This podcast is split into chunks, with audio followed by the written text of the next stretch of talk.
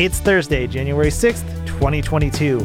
My name is Mitchell Tulin, and this is the Daily Download. Support for AV Nation is brought to you by Atlas IED, innovative audio solutions for every business environment. Today's Daily Download comes from Resi Week 262. Matt Scott is joined by Seth Johnson, Mark Feinberg, and Stephen Bronner talking about human centric lighting. Seth Johnson starts off talking about when it's time for integrators to add human centric lighting solutions into their lighting portfolio. I think this is a great product. I think it can be mainstream. This this is early adoption days. Like this is what you get when you have a product and a technology that's new. It comes on expensive.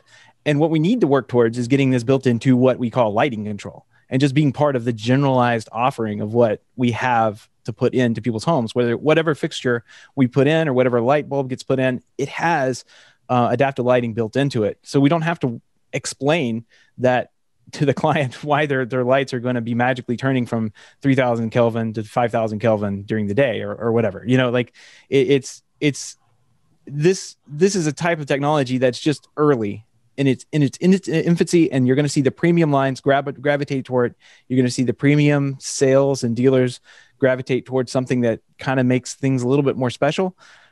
But at the end of the day this is where the entire industry is going especially when you have homekit doing the exact same thing and calling it adaptive lighting and being a little more palatable uh, towards you know most people most everyday consumers putting them in.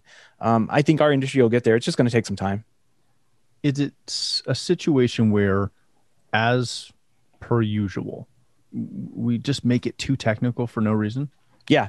Yeah definitely. That's it? Definitely. This this is one of those things that's just like we're, we're we're we're literally selling numbers here. Like it's it's a numbers thing. Yeah the light changes during the day. It's not something you would ever notice if no one told you. Uh, but it, it, only exists it's like it's a placebo. The only reason you notice it exists is because somebody told you um, otherwise it just blends effortlessly back into the background and that's how it should be and it's really it's a really cool feature of a home to have but it should just disappear into the technology that we're already installing.